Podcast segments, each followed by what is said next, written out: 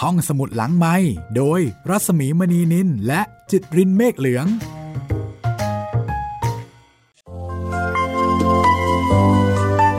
สวัสดีค่ะ ได้เวลาพบกันอีกเช่นเคยนะคะ กับรายการห้องสมุดหลังไม้เพลงที่ผ่านไปชื่อเพลง ดอกไม้ในใจแม่ จากเสียงร้องนุ่มๆ ของคุณสมศักดิ์สายแสงจันทร์นะคะ ก็เป็นเพลงที่น่าจะหาฟังได้ เฉพาะที่นี่ที่เดียวค่ะ เพลงที่ให้ความหมายดีๆ แล้วก็น่าจะทำให้หลายคน นึกถึงความรักที่งดงามที่สุดในโลกที่เรามีอยู่ ความรักที่ไม่มีเงื่อนไข แล้วก็เป็นความรักที่ต้องการการเรียกร้องตอบแทนน้อยที่สุดนะคะ คือความรักของแม่ วันก่อน ดิฉันได้มีโอกาสชมคลิปรายการ China's Got Talent ซึ่งเป็นรายการที่เข้าใจว่าคงจะซื้อลิขสิทธิ์ มาจาก Britain's Got Talent ซึ่งเป็นที่กำเนิดของซูซานบอยนะคะ สาวใหญ่เสียงดี ซึ่งตอนนี้ดังก้องโลกไปเรียบร้อยแล้ว จากเสียงร้องอันทรงพลังของเธอ ล่าสุดค่ะ รายการ China's Got Talent เนี่ย ก็ได้มีโอกาสต้อนรับหนุ่มไร้แขนคนหนึ่งอายุประมาณ 20 20 เศษถ้าจำไม่ผิด 22 23 ชื่อว่าหลิวเว่ยหลิวเว่ยเนี่ย บ้านอยู่ปักกิ่ง ตอนที่เขาอายุ10ขวบ เขาเล่นซ่อนหากับเพื่อน แล้วก็ไม่รู้ว่าเล่นกันอีท่าไหน โดนไฟช็อต ช่วงเวลาที่ถูกไฟช็อตก็คงจะคงจะนานพอสมควรนะครับเนื้ฟังระบบการไหลเวียนของเลือดเนี่ยมันก็คงจะติดขัดนะคะ ดิฉันก็อธิบายไม่ถูกแต่ประมาณว่า เขาอาการหนักอยู่ 45 วัน คือเรียกว่า โคม่า สาหัสมากนะคะ และหลังจากนั้นเมื่อเขาฟื้นขึ้นมา เด็กชายหลิวเว่ยก็พบว่าเขากลายเป็นคนใหม่ที่ไร้แขน คือต้องตัดแขนทิ้งทั้งสองข้าง แล้วก็เป็นการตัดบริเวณไหล่ด้วยนะคะ ไม่ได้ตัดแค่มือ คือตัดทั้งแขนเลย เขาก็เลยกลายเป็นคนที่มีเพียงขา แต่ไม่มีแขนเลยแม้แต่น้อยหรือว่าถามแม่ว่า แล้วผมจะกินข้าวได้ยังไง ในเมื่อไม่มีแขนอีกต่อไปแล้ว พ่อกับแม่ก็บอกว่า เธอก็ต้องหัดกินเอง เพราะถ้าไม่อย่างนั้นเนี่ย พอแก่ตัวลง พ่อกับแม่ตายไป แล้วใครจะดูแลเธอหลิวเว่ยก็เลยต้องหัดกินข้าวเอง โดยการใช้เท้ารวมไปถึงการทำทุกสิ่งทุกอย่างที่จะเป็นการดูแลช่วยเหลือตัวเอง หลังจากนั้นเขาก็บอกว่าแม่เนี่ยพยายามจะบอกเขาอยู่เสมอ นับตั้งจากนับจากวันที่เขาสูญเสียแขน ว่าเขาไม่ได้แตกต่างจากคนอื่นนะ เขาเพียงแต่ไม่มีแขน แล้วเขาก็ต้องเรียนรู้ในการที่จะทำทุกสิ่งทุกอย่างที่คนอื่นทำด้วยมือ แต่เขาต้องทำด้วยเท้า เพราะนั่นคือสิ่งที่เขามีอยู่ และสิ่งที่แม่เรียกร้องจากเขา คือการที่เขามีสุขภาพแข็งแรง แล้วก็มีชีวิตที่มีความสุข แม่ไม่ได้เคยคาดหวังว่าลูกคนนี้เนี่ยจะต้องประสบความสำเร็จอะไรเลย แต่ว่าหลิวเว่ยนี่คิดต่างจากแม่ เขาอยากเป็นโปรดิวเซอร์ดนตรีนะคะ แล้วเขาก็ฝึกเล่นเปียโนตอนอายุ 19 ฝึกเล่นเปียโนด้วยเท้า ตอนแรกเนี่ยครูที่เขาไปฝากตัวเป็นสิทธิ์ไม่ยอมสอน โดยให้เหตุผลว่า จะเล่นได้ยังไงในเมื่อไม่มีมือ แต่ลีเว่ยก็บอกว่า แต่มันไม่มีกฎนี่นาเพราะคนเราจะไม่สามารถเล่นเปียโนด้วยเท้าได้ ไม่มีกฎข้อไหนห้ามเลย ว่าคุณไม่สามารถใช้เท้าเล่นเปียโนได้ เขาก็มุ่งมั่นในการที่จะฝึกฝนเล่นเปียโนค่ะ และในที่สุดเขาก็สามารถที่จะเล่นเปียโนได้ไพเราะ คือถ้าไม่บอกไม่เห็นก็ไม่รู้ว่าคนคนนี้เนี่ยใช้เท้า พรมไปบนเปียโน แล้วก็เกิดเป็นเสียงเพลงไพเราะจับใจทีเดียวนะคะ และล่าสุดเขาก็ขึ้นเวที China Got Talent ซึ่งเป็นเวทีที่จะแสดงความสามารถต่อหน้ากรรมการปากจัด3คน เขาบอกว่าเขามาที่นั่นเนี่ย เพื่อที่จะทำให้แม่ภูมิใจ ว่าลูกชายคนนี้เนี่ยทำได้ เขาต้องการที่จะประสบความสำเร็จ เพราะการประสบความสำเร็จของเขาคือความภูมิใจของพ่อแม่ คือถึงแม้ว่าแม่เนี่ยคาดหวังแค่ว่า อยากให้ลูกแข็งแรง อยากให้ลูกมีความสุขแม่ขอแค่นี้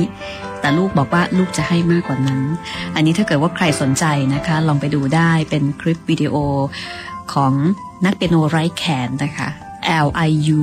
W E I ลองคีย์ชื่อลิวเว่ยลงไปนะคะในเว็บไซต์ของอาจารย์กูอะค่ะ Google อะค่ะ L I U นะคะแล้วก็ W E เอ่อ W เดี๋ยวนะคะ W E I ลิวเว่ยอัมเลสเปียนิสนะคะ ลองไปดูค่ะ ก็เป็นคลิปการแสดงความสามารถที่ซาบซึ้งทีเดียวนะคะ คนดูเนี่ยโอ้ยน้ำตาไหล น้ำตาซึมกันไปตามๆกันเลย แล้วเพลงที่เขาเลือกมาเล่นนี่ก็เป็นเพลงที่ค่อนข้างจะให้ความรู้สึกงดงามแต่ว่าแฝงเอาไว้ด้วยความเศร้าอะค่ะ กรรมการนี่ก็น้ำตาไหล แล้วก็ไม่มีการคอมมงคอมเมนต์อะไรเลย ได้แต่บอกว่าขอบคุณมาก กรรมการคนหนึ่งบอกว่า ฉันจะเอาการแสดงของคุณเนี่ย ไปให้ลูกฉันดู กรรมการคนหนึ่งบอกว่า ผมคิดว่าพวกเราควรจะเลิกบ่นแล้วก็เลิกคร่ำครวญเกี่ยวกับชีวิตสักที เมื่อได้เห็นลิวเว่ยเล่นเปียโน ทั้งๆทที่เขาไม่มีแขน ลองคิดดูว่าไอการฝึกเล่นเปียโนแล้วฝึกตอนอายุสิบเก้านะคะ แล้วใช้เท้าเล่นมันยากขนาดไหน แต่เขาทำได้ ก็เป็นเรื่องราวที่น่าประทับใจนะคะ อันนี้ก็เลยเอามาบอกต่อ เผื่อว่าคุณผู้ฟังสนใจ และที่น่าสนใจก็คือว่าลิวเว่ยเนี่ย ก็พูดถึงแม่บ่อยมาก พูดถึงแม่ ซึ่งดูเหมือนว่าจะไม่คาดหวังอะไรจากเขาเลย แต่เป็นแม่ที่ให้กำลังใจ แล้วก็เป็นแม่ที่พยายามจะบอกลูกว่า เธอไม่ได้แตกต่างอะไรจากคนอื่นนะ เธอไม่ได้อ่อนแอนะ เธอทำได้ แล้วเธอต้องดูแลตัวเอง นี่คือความรัก ของแม่ที่ก็พยายามจะให้ลูกเข้มแข็งที่สุดนะคะ ถึงแม้ว่าใจของแม่นี่อาจจะอยากช่วยเหลือดูแลลูกทำให้ลูกสักแค่ไหนแต่แม่ก็ต้องอดใจไว้เนาะเพื่อชีวิตอันยาวไกลที่จะดูแลตัวเองได้ของลูก วันนี้โตเกียวทาวเวอร์เป็นตอนที่ 11 แล้วนะคะ เรื่องราวของมาคุงแล้วก็แม่ ตอนนี้มาคุงต้องดูแลแม่ จากแต่เดิมเนี่ย แม่ดูแลมาคุงมาตลอด หาเงินให้เรียน แล้วก็เรียนถึง 5 ปี สุดท้าย แม่ไม่รู้จะอยู่กับใคร แม่ไม่มีบ้าน มาคงเพิ่งจะมีบ้านจากการเช่าด้วยน้ำพักน้ำแรงของตัวเอง งานการก็เริ่มจะเข้าที่เข้าทาง มาคงก็เลยชวนแม่มาอยู่ด้วย แล้วทั้งคู่ก็เติมเต็มซึ่งกันและกัน แล้วก็มีความสุขค่ะ ตื่นเช้ามาแม่ก็ทำกับข้าว หุงข้าวหอมๆ มีผักดองอร่อยๆ นะคะ เตรียมเอาไว้ให้มาคงไปทำงาน มาคุมตื่นเช้าทุกวัน ทั้งๆทที่ตะก่อนเนี่ยการตื่นเช้าเป็นเรื่องที่ยากลำบากสำหรับเขามาก แต่ทุกวันนี้เขาตื่นเช้าเองโดยอัตโนมัติอย่างน่าประหลาดใจ ชีวิตดำเนินไปด้วยดี จนเขาแทบจะลืมไปว่าแม่เนี่ยเป็นมะเร็ง แล้วก็ต้องทำการรักษา และมะเร็งก็เป็นโรคที่ไว้ใจไม่ได้ เรื่องราวจะเป็นอย่างไรต่อไปนะคะ ติดตามตอนที่ 11 ของโตเกียวทาวเวอร์งานเขียนของลิลี่แฟรงกี้ที่แปลโดยคุณทิพวรรณยามาโมโตะต่อไปได้เลยค่ะ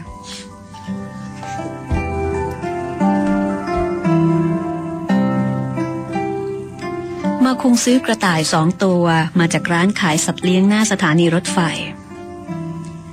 เขาสวมรองเท้าแตะออกไปซื้อเครื่องเขียน นี่คือความตั้งใจตั้งแต่แรก แต่ระหว่างทางขากลับ เขากลับคิดขึ้นมาอย่างกระทันหันว่า อยากเลี้ยงสัตว์ พอเขาพากระต่ายกลับมาบ้าน แม่ก็บอกว่า นี่แก เอาอีกแล้วนะ ผมนึกขำ แม่พูดกับผมที่พากระต่ายกลับมาบ้านโดยไม่บอกกล่าว ราวกับว่าผมเคยทำอย่างนี้เมื่อไม่กี่วันที่ผ่านมา ที่แม่บอกว่าอีกแล้ว นั่นเป็นเหตุการณ์ที่เกิดขึ้นตั้งแต่สมัยผมเป็นเด็กประถม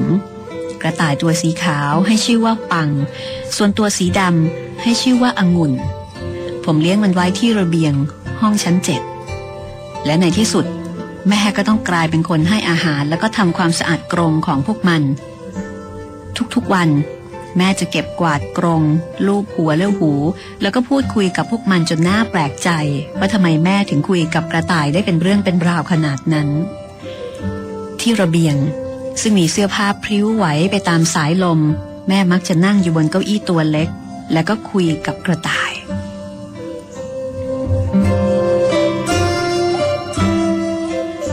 ช่วงเวลาอันน่ารื่นรมผ่านไปอย่างสบายสบายๆเดี๋ยวนี้ ลูกบิดประตูและกล่องกระดาษทิชชู่ มีปลอกหุ้มตั้งแต่เมื่อไหร่ก็ไม่รู้ ตู้เย็นมีใบปลิวโฆษณาลดราคาสินค้าในซูเปอร์มาร์เก็ต ติดอยู่กับ magnet คือบ้านเป็นบ้าน บ้านเริ่มมีรายละเอียด บ้านมีความสุข ทุกสิ่งทุกอย่างดำเนินไปด้วยดี จนมาคงเกือบลืมไปว่า แม่เป็นโรคมะเร็ง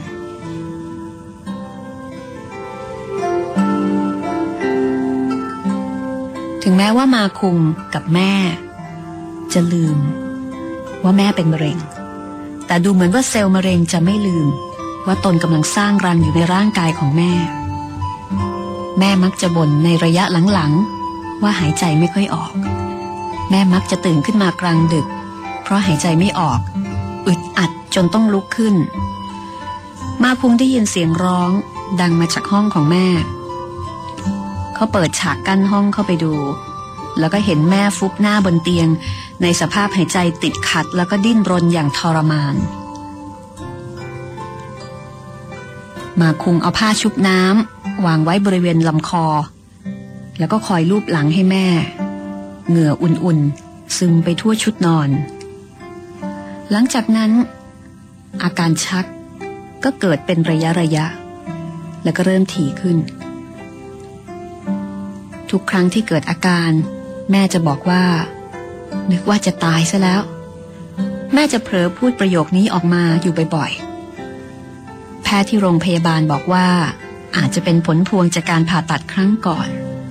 แต่เมื่อตรวจโดยละเอียด ก็พบว่าเซลล์มะเร็ง ขยายตัวใหญ่ขึ้นในบริเวณเส้นเสียงและหลอดอาหาร มันไปขวางการทำงานของหลอดลม ซึ่งทำให้เกิดอาการหายใจติดขัด หลังเข้ารับการผ่าตัดต่อมไทรอยที่โรงพยาบาลในสังกัดมหาวิทยาลัยคิวชูได้สองปี แม่รักษาโดยการใช้รังสีอันแสนทรมานหลายต่อหลายครั้ง แต่ก็ไม่มีผลต่อเซลล์มะเร็งในตัวแม่เลย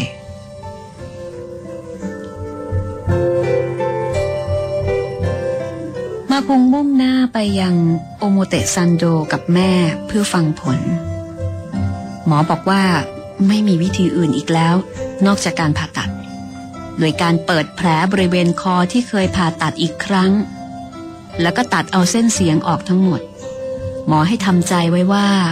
เป็นไปได้เกินกว่าร้อยละ90 ที่เสียงจะหายไป เพราะมะเร็งขยายตัวขึ้นมากกว่าที่คิด ซึ่งหากปล่อยทิ้งไว้ ก็จะเป็นอันตรายถึงแก่ชีวิต มาคงกลับมาปรึกษาแม่ที่บ้าน บอกให้แม่ผ่าตัดโดยไม่ลังเล เพราะนั่นเป็นเพียงหนทางเดียวเท่านั้น ไม่จำเป็นต้องให้คำแนะนำอย่างอื่น แม่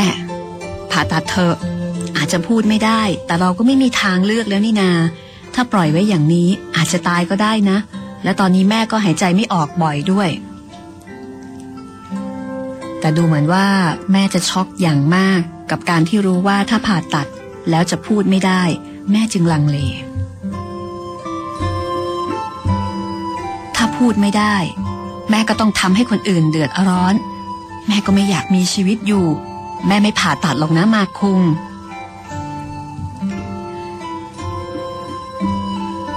จริง ๆ แล้วมาคุงก็เห็นใจแม่ไม่น้อย เพราะว่าแม่เป็นคนชอบคุย ชอบร้องเพลง ชอบผัวเราะ เป็นคนร่าเริงแจ่มใสแล้วก็มองโลกในแง่ดีอยู่เสมอ เสียงนั้นคงจะช่วยผ่อนคลายอารมณ์ของแม่ได้ไม่น้อยเลยทีเดียว และกับการที่หมอบอกว่าต่อไป แม่จะพูดไม่ได้ จะใช้เสียงไม่ได้ ก็คงจะเป็นเรื่องที่ทำร้ายจิตใจของแม่อย่างมากแล้วก็ยากที่จะทำใจ แต่มาคุงไม่มีทางที่จะใจอ่อนต่อความเศร้าใจของแม่โดยเด็ดขาด พูดอะไรอย่างนั้นนะแม่ ในโลกนี้นะมีคนที่พูดไม่ได้ ไม่ได้ยินเสียง มองไม่เห็น เดินไม่ได้ แล้วก็พิการอย่างอื่นอีกมากมายหลายแสน คนพวกนั้นน่ะเขายังสู้ชีวิตเลย แม่เองยังเคยบอกตอนมาโตเกียวใหม่ ๆ ไม่ใช่หรอ ว่าอยากเป็นอาสาสมัครช่วยเหลือคนพวกนั้น ถึงตัวเองจะพิการก็ยังทำได้นี่ บางอย่างอะนะ ถ้าไม่เจอกับตัวเองก็คงไม่รู้ ยังมีอีกหลายคนที่เจอเรื่องร้ายๆกว่าแม่นะ ยังไงซะก็ต้องผ่าตัด ไม่มีทางเลือกแล้ว มันไม่ใช่เรื่องที่แม่จะเลือกได้หรอกนะ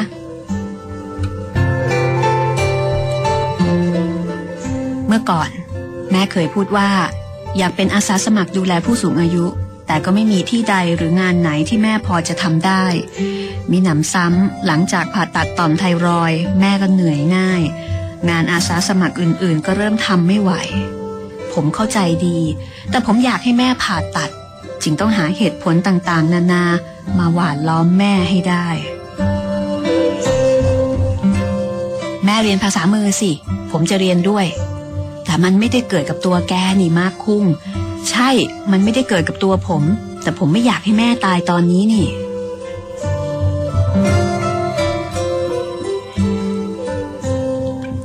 เมื่อครอบครัวแล้วก็ญาติญาติได้รับรู้เรื่องการผ่าตัดเส้นเสียงของแม่นาบูบุ ก็เดินทางมาจากวาคามาสึปัสานาเอกก็เดินทางมาจากโยโกฮาม่า ผมได้แต่บอกให้แม่ยอมผ่าตัด แต่นึกไม่ออกว่าจะปลอบใจแม่อย่างไร จนในที่สุดก็ต้องเดินออกมาจากบ้าน เพราะบรรยากาศเริ่มตึงเครียด ผมนึกหาคำพูดดีๆ ไม่ได้ ต้องปล่อยให้เป็นหน้าที่ของป้าและน้า ผมเข้าไปเล่นปาจิงโกะที่ร้านข้างๆ บ้าน มองดูลูกกลมๆที่กลิ้งลงมา พรางวาดภาพการใช้ชีวิตหลังจากแม่กลายเป็นคนใบ้ ผมไม่ใส่ใจว่าเลขจะเรียง หรือเป็นช่วงนาทีทอง วันนี้ผมได้ยินเสียงลูกเหล็กกระทบกระจกชัดเจนกว่าทุกวัน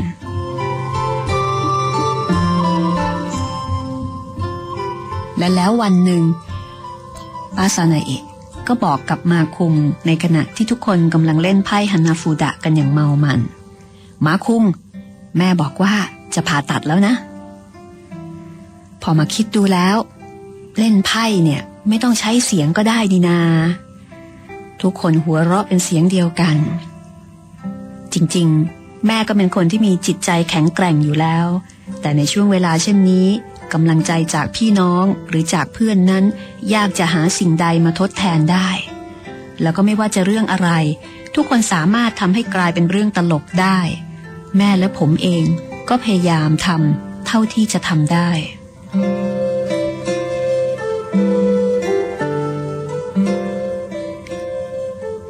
และน้า คุยกันเกี่ยวกับเรื่องของการใช้ภาษามือ ทุกคนเอาใจช่วยแม่ คืนนั้น แม่ น้าและป้า นั่งเล่นไพ่ฮานาฟูดะกันจนรุ่งสาง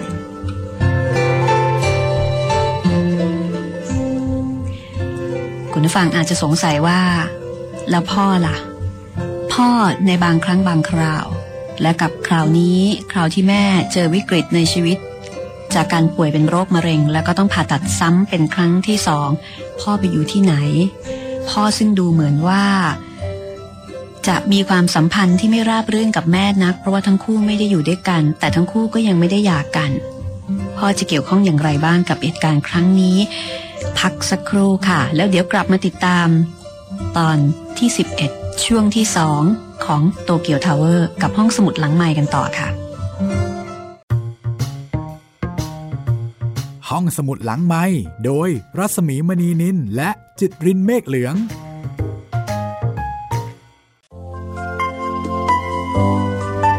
บ้านอบอุ่นหลังเล็กๆ มีเธอ มีฉัน นั่งกินข้าวด้วยกัน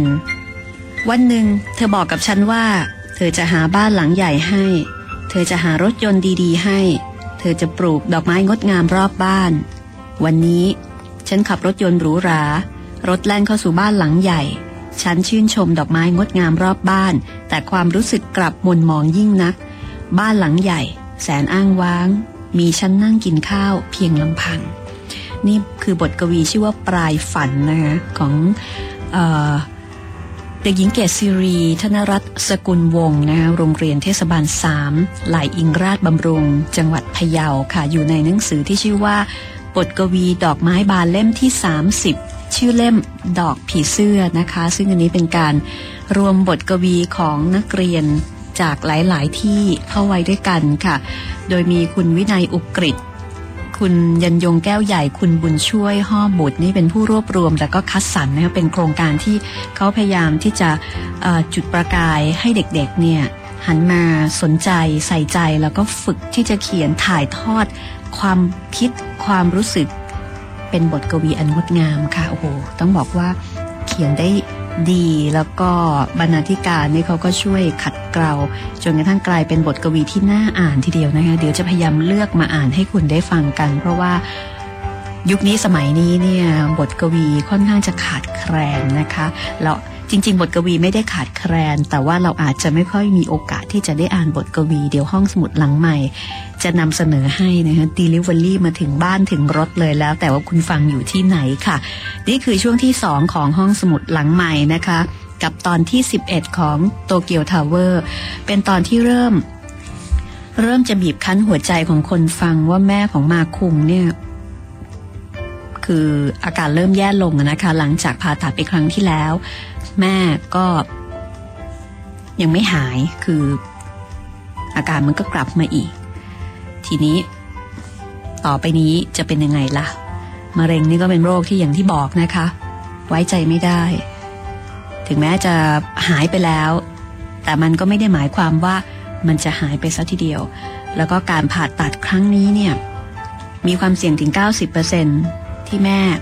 จะพูดไม่ได้เหมือนเดิมก็คือ เสียงจะหายไปทั้งหมด แม่ก็ลังเล แต่ด้วยกำลังใจจากญาติ จากป้า จากน้า จากลูก ก็ทำให้แม่ตัดสินใจที่จะผ่าตัด แม้ว่าจะไม่มีเสียง แต่อย่างน้อยก็ยังมีชีวิตอยู่ แล้วก็สามารถที่จะอยู่ร่วมกับคนที่รักได้ต่อไป คุณผู้ฟังฟังโตเกียวทาวเวอร์แล้วมีความรู้สึกอย่างไร ชอบไม่ชอบตรงไหนประทับใจตรงไหน เขียนมาคุยกันบ้างนะคะ ส่งมาที่ library at radio thai fm ค่ะ library at radio thai fm หรือว่าคุยกันผ่านทาง Facebook นะคะ ที่รัศมีมณีนิน R A W S A M W E M A N W E N I L นะคะ เมื่อวันก่อนก็มีคุณทิพสุดา ฝากข้อความบอกว่า อยากฟังเรื่องเหยื่ออธรรมของวิกเตอร์ฮูโกแค่3,000กว่าหน้าเท่านั้นเอง โอ้โห โอ้โหสามพันกว่าหน้าเท่านั้นเอง มีเล่มไหนจะจะหนาน้อยกว่านี้ไหมคะ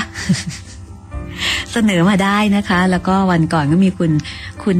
คุณจาริกนะคะ ผู้จาริกธรรมดาเสนอเรื่องเชิงผาหิมพานต์ แล้วก็เล่าเรื่องเอเล่าเรื่องย่อมาด้วยอุน่าสนใจทีเดียวนะคะ เล่มนี้ก็เล็งอยู่นานแล้วเหมือนกันคิดว่าสักวันคงมีโอกาส แต่ตอนนี้นี่เดี๋ยวไปฟังกันต่อนะคะ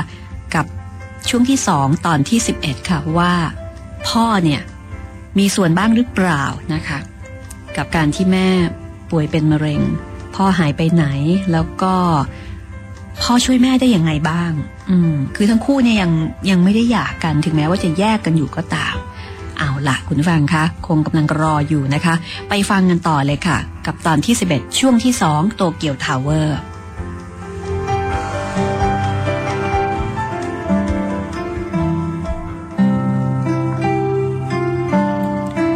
ก่อนที่จะผ่าตัด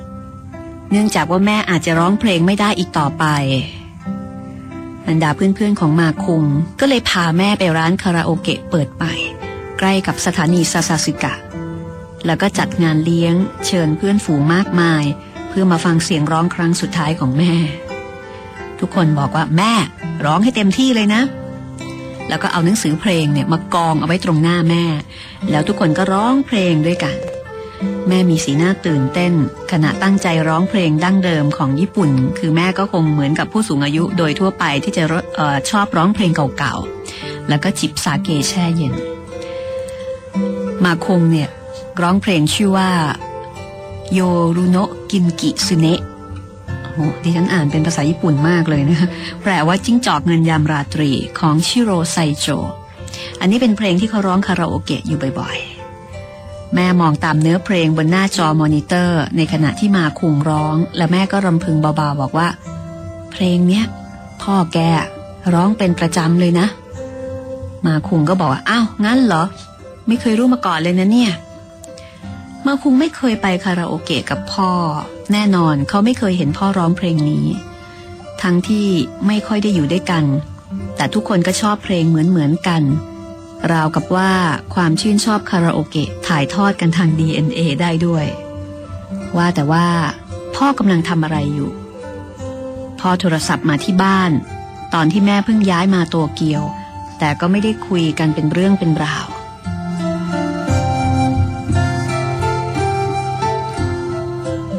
พ่อถามว่า เออ เป็นไงบ้าง สบายดีไหม ก็เรื่อยๆอะพ่อ อืม ถ้างั้นก็ดีละ ที่โตเกียวอะ คงจะมีงานให้ทำเยอะสินะ ที่โคคุระเนี่ย เศรษฐกิจไม่ค่อยดีทำอะไรไม่ได้เลย พ่อจะพูดแบบนี้เหมือนกันแทบทุกครั้ง ฝากแม่ด้วยนะ ฮะ แค่นี้ก่อนนะ แล้วก็พ่อพูด ราวกับไม่ได้ใส่ใจเรื่องครอบครัวตัวเองเลย แต่ถึงอย่างนั้น นานๆที แม่ก็โทรศัพท์ไปหาพ่อในขณะที่มาคุงไม่เคยเลย เพราะเขาไม่มีเบอร์โทรศัพท์ของพ่อ หลังจากที่แม่ตัดสินใจผ่าตัดได้ไม่กี่วัน ก็มีข่าวดีมาอย่างครอบครัวของเขา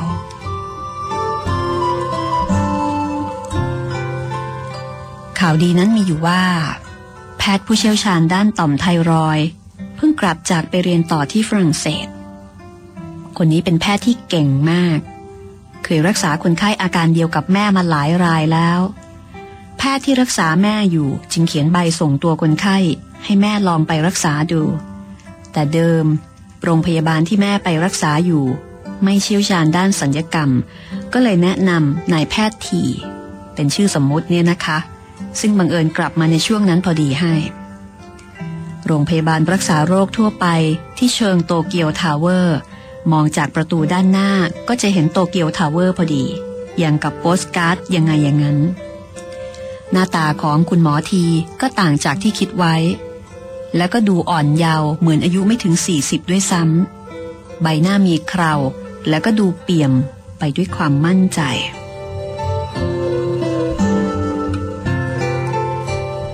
หมอนั่งอยู่ข้างจอฉายที่มีภาพเอ็กซเรย์เรียงกันอยู่ ดูประวัติผู้ป่วย แล้วก็บอกสองแม่ลูกที่นั่งอยู่เคียงกันด้วยคำพูดเปรียบๆว่า ไม่น่าจะมีอะไรนะครับ เอาออกเถอะ มาคงถามหมอว่า แล้วเส้นเสียงต้องตัดออกทั้งหมดไหมครับ อ๋อไม่ครับ ปล่อยไว้ไม่ตัด แต่ว่าเราจะตัดเฉพาะเซลล์มะเร็งออก เออคุณหมอคะ แล้วเสียงล่ะคะ อืม ไม่น่าจะเป็นอะไรนะครับ แม่ดีใจมากว่า โอ้ดีจังเลยค่ะ ถ้าเป็นในการ์ตูนทุกคนก็คงจะตะโกนว่า ชโย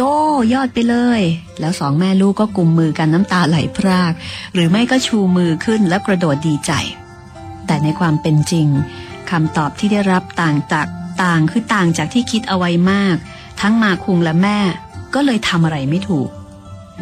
วิธีการที่คุณหมอทีอธิบายก็คือ ตัดมะเร็งที่บริเวณเส้นเสียง แล้วก็หลอดอาหารออก โดยที่พยายามเก็บเส้นเสียงเอาไว้ ส่วนที่ถูกตัดออก จะถูกทดแทนโดยผิวหนัง แล้วก็กระดูกอ่อนที่ตัดมาจากส่วนอื่นของร่างกาย แล้วคงต้องเปิดช่องที่ลำคอสำหรับอากาศหายใจคำอธิบายด้านเทคนิคอาจจะฟังเข้าใจยากไปนิด แต่อย่างไรก็ตามสรุปได้ว่า เสียงยังคงอยู่ แต่มะเร็งจะถูกตัดออก ยิงปืนนัดเดียวได้นกสองตัวคืออย่างนี้นี่เอง มาคุมดีใจจนแทบไม่ได้ฟังที่หมออธิบายเลย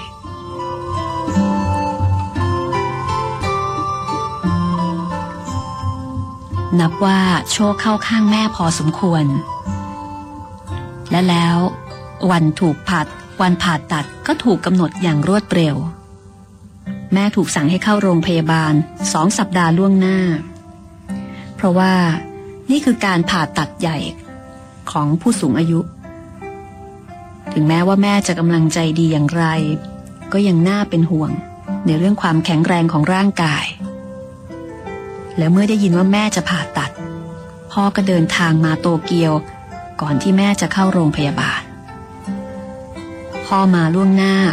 สองวัน มาคุงไม่ได้พบพ่อมานานกว่าห้าปีแล้ว ที่ได้พบกันในโตเกียวก็คงเป็นตอนที่มาคุงอายุ 18 เมื่อครั้งที่พ่อ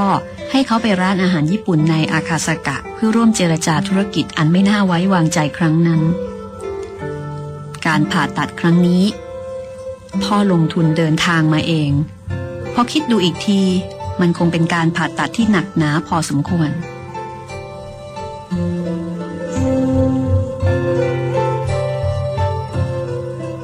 แม่แต่งหน้าพิถีพิถันกว่าปกติ แล้วก็ดูกระสับกระส่ายตั้งแต่เช้า ในวันที่พ่อเดินทางมาโตเกียว มาคุงไปรับพ่อที่สถานีรถไฟ แล้วก็นั่งรถที่มาคุงขับ กลับมาบ้านเช่าที่ซาซาสึกะ ตอนที่อยู่ในรถ พ่อไม่ได้ถามถึงอาการป่วยของแม่ เอาแต่บ่นเรื่องเศรษฐกิจที่ย่ำแย่ของเมืองโคคุระ แล้วก็ถามมาคุงด้วยคำถามที่คุ้นเคยกันดีว่า เป็นยังไงบ้าง ลงท้ายด้วยประโยคที่ว่า โตเกียวคงพอจะมีงานให้ทำบ้างใช่ไหมพ่อมองลูกชายของตัวเองที่กำลังขับรถอยู่ผ่านแว่นตาดำเว้นระยะช่วงหนึ่ง แล้วก็ถามอย่างเนิบๆว่า ว่าแต่ว่าแกน่ะทำงานอะไรอยู่หรอ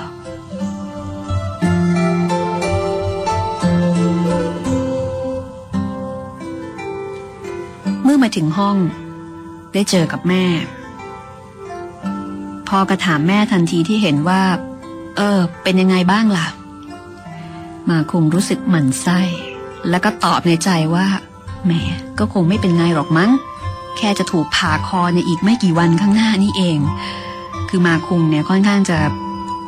หมั่นไส้พ่ออยู่พอสมควรนะเขารู้สึกว่าพ่อนี่ไม่ค่อยจะอะไรกับใครเอาเสียเลย เอาแต่เรื่องของตัวเอง พอพ่อพูดจบ ก็บุกเข้าไปในห้อง ถอดกางเกงออก แขวนเสื้อนอก และทันทีที่จุดบุหรี่สูบก็พูดออกมาว่า ขอน้ำชาหน่อย ช่างเป็นพ่อคนเดิม พ่อที่มีความเป็นตัวของตัวเองไม่เปลี่ยนแปลงเอาเสียเลย และความไม่เปลี่ยนแปลงนี้ ก็ยังคงเสมอต้นเสมอปลาย อย่างไรก็อย่างนั้น ผมว่าจะซื้อของมาทำกับข้าว แต่เดี๋ยวแม่ก็เข้าโรงพยาบาลแล้ว เลยคิดว่าน่าจะออกไปกินอาหารนอกบ้าน แต่ผมก็ทนบรรยากาศที่ต้องอยู่กันสามคนพ่อแม่ลูกต่อไปไม่ไหว จึงเรียกเพื่อนที่อยู่แถวๆนั้น ให้ออกไปกินอาหารด้วยกันที่ร้านโอเด้งซึ่งดูสะอาดสะอ้านในย่านชิโมคิอาสวะ บรรดาเพื่อนๆของมาคุง ก็มาตามคำเรียกร้องนะคะ มากินข้าวกับครอบครัวของมาคุง ซึ่งออกจะเป็นครอบครัวที่แปลก เพราะว่าปกติ พ่อแม่ลูกอยู่ด้วยกัน ก็น่าจะเป็นเวลาส่วนตัว ไม่ควรจะมีคนอื่นก็มายุ่งเกี่ยว แต่มาคุงกลับไม่คิดอย่างนั้น เขาทนไม่ไหว ในการที่จะอยู่กับพ่อ แม่สามคน คืออยู่กับแม่เนี่ยปกติ แต่มีพ่อมาด้วยนี่มาคุงรับไม่ได้ ก็เลยไปชวนเพื่อนๆมาด้วย ปรากฏว่าเพื่อนๆมาคุมที่เจอพ่อเป็นครั้งแรก ต่างก็ตัวเกรงไปตามๆกัน พ่อเป็นคนที่มีนิสัยไม่ค่อยเป็นมิตรกับผู้คน แล้วก็มีนิสัยขี้รำคาญ แล้วก็ชอบทำเป็นไม่รู้ไม่ชี้ไม่ใส่ใจกับคำทักทายของผู้คน พ่อหวีผมเสย สวมแว่นตากันแดดอย่างบ๊อบบี้บราวน์สวมเสื้อคลุมผ้าไหมสีขาวของชาแนล ไว้เล็บนิ้วก้อยเพียงเล็บเดียว แล้วก็สูบบุหรี่มวนผอมๆ ยาวๆ ทุกหนึ่งนาที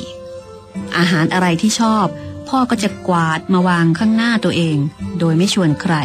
แล้วก็กินคนเดียวจนหมด พ่อชิมปลาดิบไปคำหนึ่งแล้วก็บอกว่า ปลาที่โตเกียวเนี่ยกินไม่ได้เอาซะเลย มาคงมองแล้วก็คิดในใจว่าช่างตรงไปตรงมาเหลือเกินพ่อเรา และทั้งที่ทุกคนยังกินกันอยู่พ่อก็เอ่ยปากว่า ไปกินกาแฟกันเถอะ โฮเซเพื่อนของมาคุงจึงต้องรีบกลืนไข่ต้ม ลงไปทั้งฟอง เฮ้อมาคุงก็ถอนหายใจว่า ยอมแพ้จริง ๆ เลยพ่อเนี่ย มาคุงกลับไปที่ห้องชั้น 11 ส่วนพ่อกับแม่ลงลิฟต์ที่ชั้นเจ็ดสักครู่หนึ่ง มาคุงก็ออกไปร้านสะดวกซื้อที่อยู่ข้างตึก แล้วก็มองเห็นภาพอันแปลกตาที่นั่น เขายืนอ่านหนังสือโป๊อยู่ที่ชั้นหนังสือเช่นเคย สักพัก พ่อกับแม่ก็พากันเดินเข้ามา มาคุงแกล้งเอาหนังสือโป๊ปิดหน้า แล้วก็มองพ่อกับแม่ แอบมอง พ่อถือตะกร้า โดยมีแม่เดินเคียงข้าง แล้วก็มุ่งไปยังชั้นวางขนม พ่อหยิบของโดยปรึกษากับแม่ แล้วก็เลือกซื้อเซมเป้และน้ำชาพร้อมดื่ม นี่เป็นภาพของคู่สามีภรรยาที่มาคุงไม่เคยเห็นมาก่อน เป็นภาพแห่งความทรงจำที่ทำให้มาคุงรู้สึกว่าสองคนนี้เป็นสามีภรรยากันจริง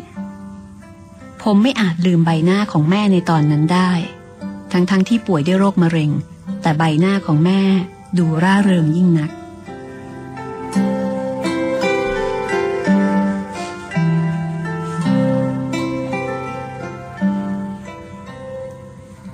หลายเดือน ก่อนวันผ่าตัดของแม่ กลางดึกเสียงโทรศัพท์ดังขึ้น ขณะที่มาคุงกำลังนั่งกินมื้อเย็น ซึ่งเลยเวลามามากแล้ว อยู่ที่โต๊ะในครัว แม่ซึ่งกำลังดูทีวี เดินไปรับโทรศัพท์ ดูเหมือนว่า จะเป็นโทรศัพท์จากพี่น้องที่โทรมาคุยด้วยเป็นประจำ มาคุงก็เลยไม่ได้ใส่ใจอะไร แต่อยู่ดีๆ แม่ก็ตะโกนเสียงดัง แล้วก็ร้องไห้ ใส่หูโทรศัพท์ แม่ตะโกนประโยคที่ว่าทำไมต้องทำแบบนั้นด้วยทำไมต้องทำแบบนั้น ตะโกนไปแล้วก็ร้องไห้ไปราวกับเด็ก ด้วยประโยคเดิมๆซ้ำไปมา มาคุงวางตะเกียบ รอจังหวะแม่วางโทรศัพท์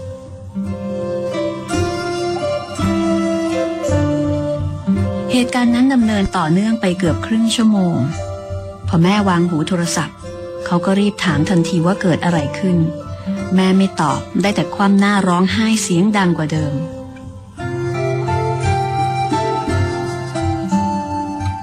ปรากฏว่าน้าคนหนึ่งซึ่งอยู่ที่โคคุระ ตายแล้ว แล้วก็ดูเหมือนว่า จะฆ่าตัวตาย การตายของคนไม่มีการเรียงลำดับอาวุโส ในขณะที่แม่ซึ่งเป็นพี่สาวกำลังต่อสู้กับโรคร้ายเพื่อที่จะมีชีวิตอยู่ น้องชายที่สุขภาพสมบูรณ์ กลับฆ่าตัวตายจากไปเสียก่อนานศพถูกจัดขึ้นเฉพาะในหมู่ญาติ แต่แม่ร้องไห้ แล้วก็บอกว่าจะไม่ไปร่วมงานด้วย ถ้าตายเพราะจบชีวิตตัวเองแล้วก็แม่ไม่กลับไปหรอก อันที่จริงน้าคนนี้เป็นคนที่นุ่มนวลแล้วก็ใจดี ทุกครั้งที่มาคงกลับบ้านน้าจะให้คุกกี้รูปนกพิราบเป็นของฝากเสมอน้ากลับไปอยู่บ้านยายที่ชิคุโฮในช่วงบ้านปลายชีวิต แม่ยังได้อาศัยอยู่กับครอบครัวของน้า เมื่อไม่กี่ปีมานี้เอง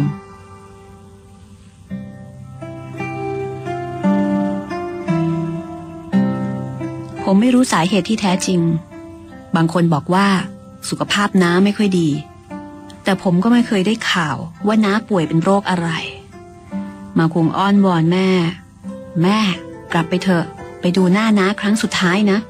ไม่ไม่กลับน้าทำงานจนเป็นที่นับถือของใครต่อใคร และน้าก็ตั้งใจเลี้ยงลูกอย่างดี นั่นน่ะ เป็นสิ่งที่น้าเขาเลือกเอง ใช่อย่างที่เด็กๆเเขาทำกันเมื่อไหร่ล่ะแม่ พรุ่งนี้ขึ้นรถไฟชินคันเซ็นขบวนแรกไปเลยนะ ยังไงยังไงน้าเขาก็ทำความดีมาตลอด เมื่อแก่และตายลงไม่ว่าจะตายยังไง ก็หมายความว่าหมดอายุไขแล้ว ถ้าแม่กลับไปน้าเขาคงจะดีใจ ไปบอกขอบคุณเขาสักหน่อยสิแม่ มาคุงพยายามอ้อนวอนแม่ ให้กลับไปร่วมงานศพของน้า แม่นอนร้องไห้ทั้งคืน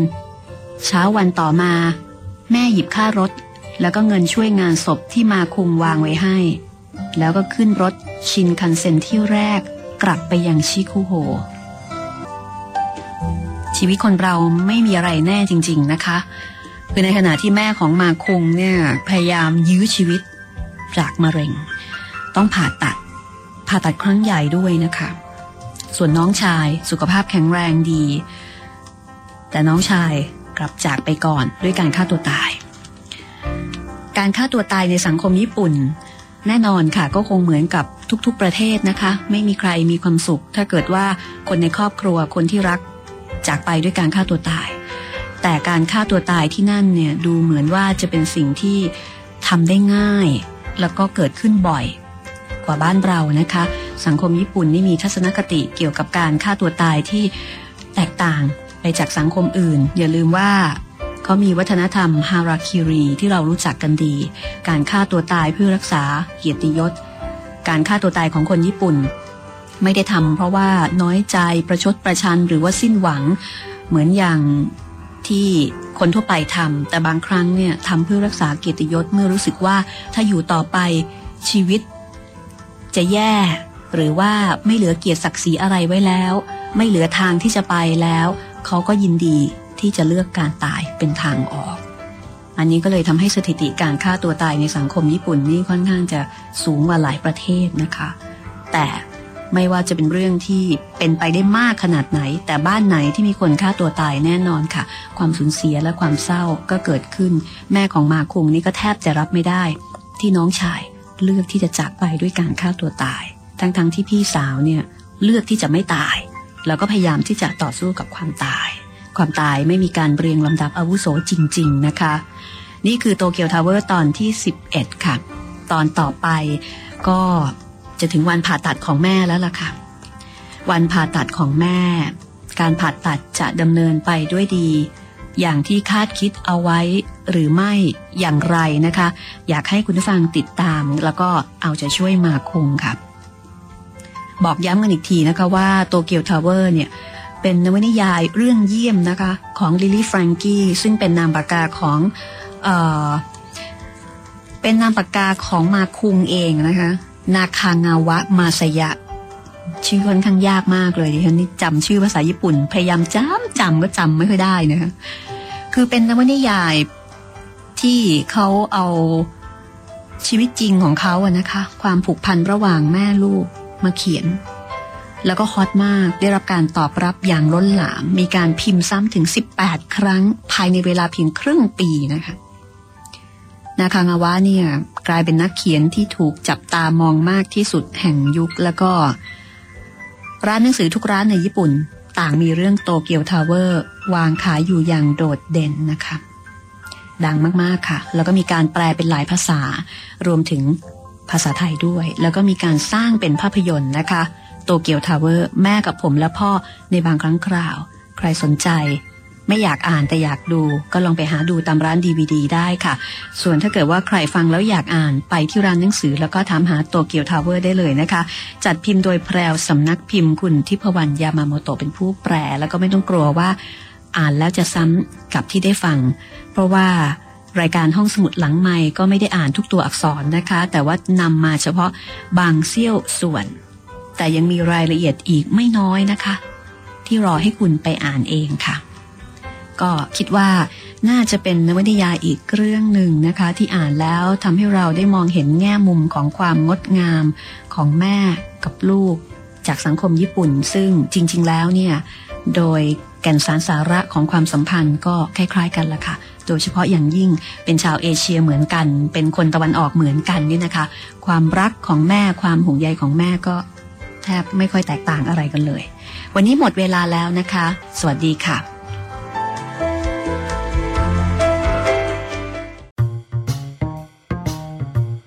ห้องสมุดหลังไม้โดยรัสมีมณีนินและจิตรินเมฆเหลือง